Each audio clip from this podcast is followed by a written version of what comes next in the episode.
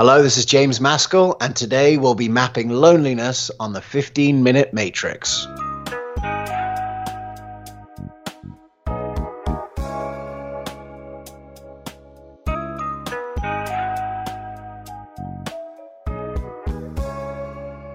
Welcome to the 15 Minute Matrix. I'm Andrea Nakayama, functional medicine nutritionist, and your host. This is the podcast that brings you bite sized insights and lessons on how to use the most important tool in functional medicine and functional nutrition.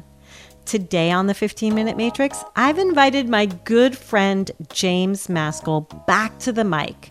James Maskell has spent the past decade innovating at the cross section of functional medicine and community to that end, he created the Functional Forum, the world's largest integrative medicine conference with record setting participation online and growing physician communities around the globe.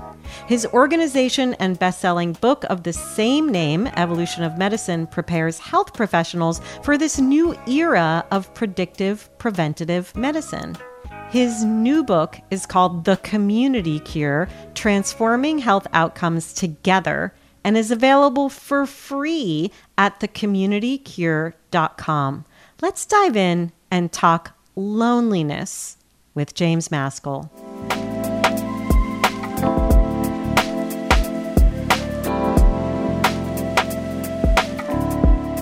James, welcome back to the 15 Minute Matrix. Great to be back, Andrea. Always a pleasure.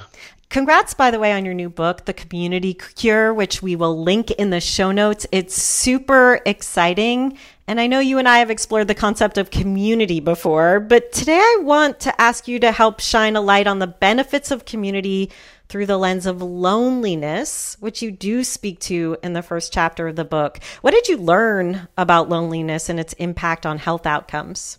Well, one of the big things that I've learned over the last few years is that, you know, if we're all in the business of root cause medicine here in functional medicine and functional nutrition, you know, loneliness is the biggest driver of all cause mortality, more than mm. nutrition, more than smoking, more than alcoholism. And yet it's not really something that we talk that much about in functional medicine. And part of the reason I wrote this book was because I saw that practitioners that were running groups were actually treating loneliness effectively and the synergy between between the group visit structure and the functional medicine operating system was the future of medicine. So the original title for the book was A Cure for Loneliness. Mm. But when we really started to look at it, we saw that, you know, when you take the groups cure loneliness, but when you make those groups functional medicine groups on top of it, you have a much greater cure and therefore the community cure. That's amazing to think about and to think about like what an epidemic loneliness is, especially in today's technological age. Like we don't get into community and sit in community and you've always been such a proponent of coming together as community. Yeah, well this is the loneliest time in human history, especially in America, you know, and in the UK. The next generations coming up are the loneliest generations ever. You know, one in 4 British youth don't have a single friend. Mm. And so, you know, we're we're entering into a world where this is going to be a huge conversation, and ultimately, you know, it has such a profound effect that you know when you see the terrible health outcomes of younger people in society, you know, there was a Blue Cross Blue Shield study that showed that the younger generations are way sicker than previous generations at the same age. You know, I think loneliness is a key driver of it, and we'll talk about how it affects patients all the way through the matrix. But ultimately, the good news is is that the functional medicine operating system, when paired with the group visit model, is such an elegant solution that part of the reason why I'm coming out with it at this time is because you know, the last decade for me was really about helping practitioners find functional medicine and get into functional medicine. For me, this next decade is about functional medicine becoming the standard of care. It's about the widespread adoption of these ideas into health systems, not playing on the side in a weird clinic in every little town in America, which we've got thus far, but actual whole health systems delivering this kind of care. And that's what I'm going to be doing for the next decade.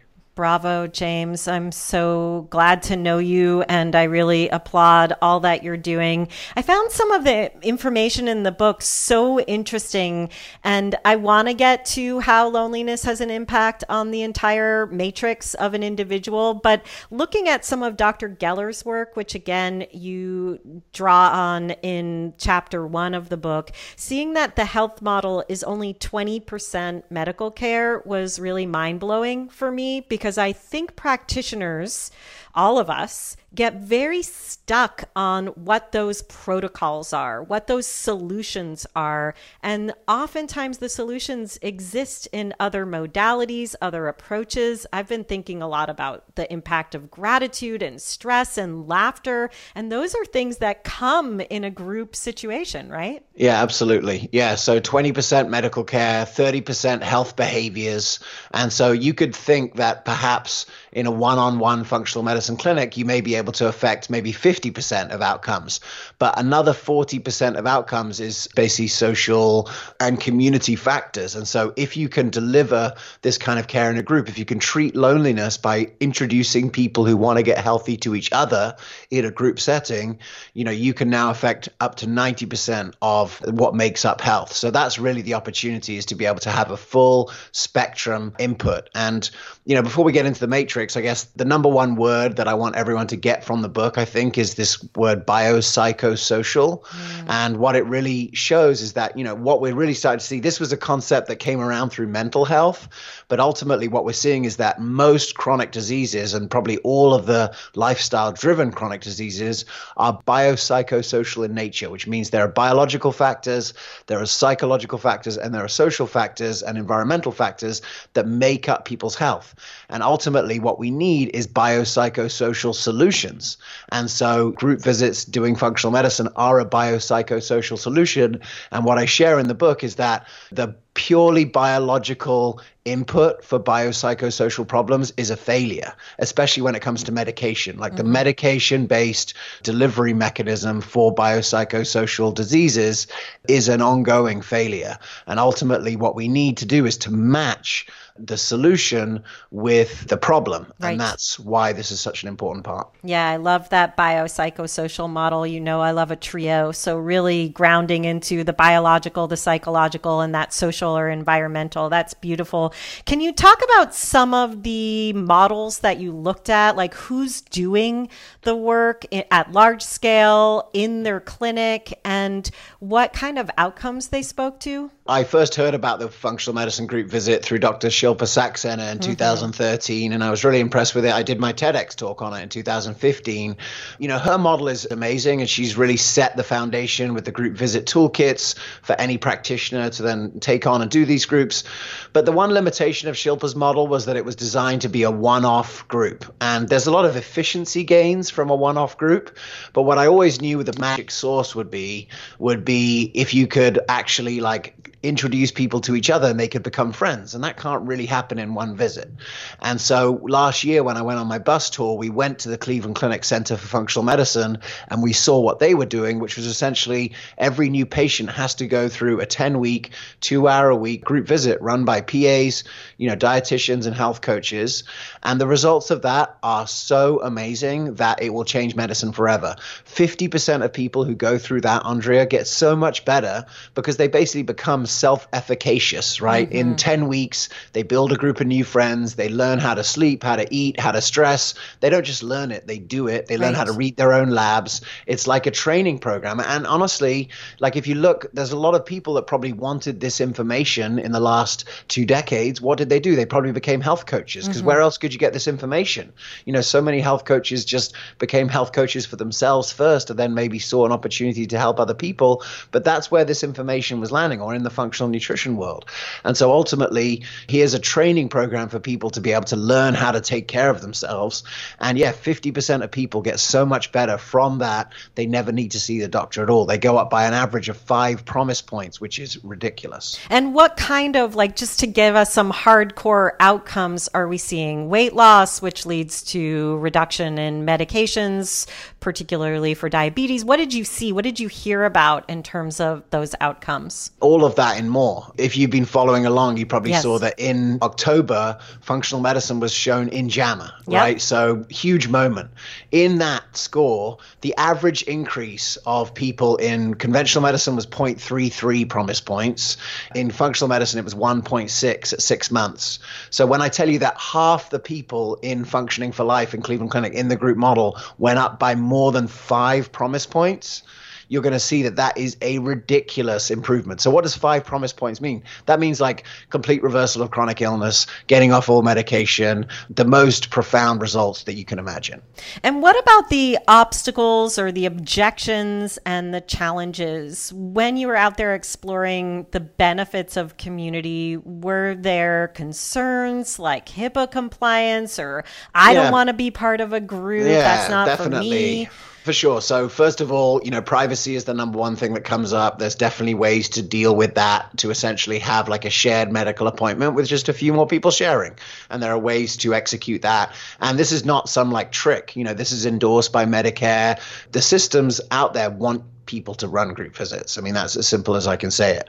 So, privacy is the number one thing that people come up with. And ultimately, a synonym of privacy is isolation. So, we've been actually causing the problems that we're talking about today by delivering care in one on one to a certain degree. Mm-hmm. The second thing is people don't want to be in a group. Why? Because the groups that we're forced into when we're younger are pretty traumatic. Like most people's family is traumatic. Definitely, like school is traumatic. Your first job is traumatic. Like, why would you want to be in a group? But groups around health creation are very different from other types of groups. And so we need to really like own that and say, look, this is not your high school locker room, right? This is a group of people coming together to reverse their chronic illness. The energy is very different. You know, there's also doubts of people hosting a group. I mean, ultimately, most practitioners have been valued their whole careers for their knowledge, for their expertise. And so to move into a space where it's better not to have the answers, it's better for the answers to come from the participants. Because honestly, if you're working with poor people, which is a big part of my platform, the next 10 years is like, how do we get functional medicine to poor people? You don't know what it's like to be, you know, an immigrant. That's one of the things that Jeff Geller said. It's like he lived two zip codes away from these immigrants that were living in the poorest areas of Boston. So Yeah. who is he to come and tell them how to like make smoothies and do all these kind of things. With their like Vitamix. yes exactly and so like you know so he had to really very quickly learn that the best answers came from within the group and to become a conduit for those answers rather than always having the answer and that takes a lot of humility Yes. and so for all practitioners we're going to have to realize one better it's better if the answers come from each other and two other people who have had success are way, way, way more inspiring than you are, even Yep. if you're walking the talk, especially if you're walking the talk, Yep. because patients think you don't know what it's like to have my disease. And ultimately, that's a big learning lesson for our community is that we have to engage the power of peer to peer to keep people inspired and make behavior change easy. Yeah, and we're talking, you're talking, James, about transformation as opposed to a fix. There is no one route, and part of the roots come down to that community cure. And I love that framework for it. What can we share with practitioners listening? About what they can do. I know I want them to download the book. I want them to get their hands on it, read more, dive deeper into these concepts. But what would they be doing to create a community cure? Well, the first thing is to actually build these group visits. And I think that the practitioners who come through your community are perfectly placed. There's been a vision for, I think, team based care and functional Yeah. medicine, but it's like, well, who's going to do what? And Right. how's that going to work? Well, clearly, functional nutritionists are in a great position to run groups. You know, that's Yes. it. So we've seen clinics where the nutritionists run the groups. And then, you know, if people need more one on one care, they can go to the doctor. But ultimately, the doctor can kind of outsource the running of the groups to other practitioners who can do that probably better than they can. Yeah. So there's an obvious way for people to collaborate. The second is that to get this book in the hands of decision makers of people who make decisions for health systems. And in the same way that my first book, the goal was if you put it in the lap of a doctor, you know, would they at the end of it think, oh, I want to practice functional medicine and I want to start my own functional medicine micro practice? In this one, it's like if I'm the CEO of a hospital or if I'm like the head of a big clinic or anything, I'm like, I should be running these group visits. And guess who's going to be like super employable at the end of that? Anyone who's already trained in functional medicine. Right. And so it's about getting our community that we've amassed and all these meetup groups all across the country to be able to actually go and be an active participant in changing medicine. James, as you look at the functional nutrition matrix, is there anything that pops out at you that you want to share in relation to a community cure? Well, absolutely. You know, first of all, doing a long intake gives you the opportunity to ask people about mm-hmm. their quality of their relationships. I mean, you see bottom right, you know, relationships is one of the questions or one of the like fundamentals. So it's already there. You know, right. it's a biopsychosocial intake. Yes. Right. That's a big point. So this intake is uniquely biopsychosocial in a way that conventional medicine isn't. I think another thing to definitely think about is obviously triggers. Mm-hmm. You know, mm-hmm. loneliness can be a huge trigger for people. So thinking about what triggers these kind of events. I've seen that in my own family, how like being alone at Christmas, yes. suddenly what happens? Oh, an immune issue comes up. You know, one of the things I learned from going to the IFM conference on human social genomics was the connection between loneliness and some of the inflammatory pathways mm-hmm. to do with mm-hmm. the immune system. So anytime you see immune system coming up, like ask if you're looking if you're seeing the immune come up on the matrix, ask about their, you know, status because there's a real connection there. And then also depression, like any mental health symptoms at all, you need to ask has there been targeted rejection? Has there been a intention from someone else to break a social bond? Have you got divorced? Have you been fired from a job? Have you lost a friend? A targeted rejection increases the chance of depression by 20 fold. So these are questions that we need to be asking. I think the immune is a big part. I think, you know, looking at triggers and I think bottom right, looking at the uh, relationships is uh, critical ways that practitioners can engage in this conversation. And then if you find out that they do have loneliness issues, you need to get them into a group. Yeah. And I think just piggybacking on that, thinking about my own life, James, like I'm an empty nester now, right? So we have to think about how people live and what it means to eat alone are people cooking for themselves? It's really eating is a community engagement and we often lose that in our lifestyles these days. So there's so many things we could be bringing to light as we look through the matrix and the community cure your new book you james everything you're a stand for helps us do that. Thank you so much great to be here with you andrea and thank you for you know all the work that you've done to build this army. Like i would say the last 10 years was really about building the army right? Building the practitioners who know what they're doing who could get into it and really help a lot of people. And ultimately the point of this book is how do we scale up? How do we get to a point where this community actually has an impact on health outcomes, not just the outcomes of a few rich people in their town, but the outcomes of the population. And there was no scalable format for doing that because it was 90 minute intakes, you know, one on one, mainly for cash. Now, what we see is billing 16 people's Medicare, Medicaid insurance to work with, you know, a practitioner for an hour and a half. It totally changes the game on the scalability, affordability, you know, behavior change. And so ultimately, I think if there's one concept that we can all take on in this next decade, it's that functional medicine delivered in groups makes it available to everyone. And this is the way that it becomes the standard of care. Love it. Thank you, James. Thanks, Andrea.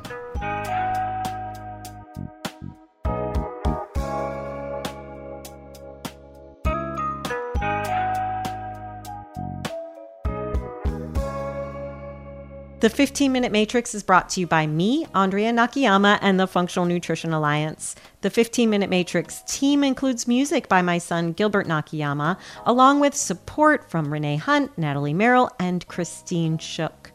You can visit us and hear more episodes at 15minutematrix.com. And if you'd like to be notified each time there's a new podcast episode ready, please go to 15minutematrix.com forward slash notify. We'll be sure to drop into your inbox with a short reminder that a new episode is ready for you. And before you leave, do be sure you get your hands on James's new book, The Community Cure Transforming Health Outcomes Together. You can get that book at thecommunitycure.com.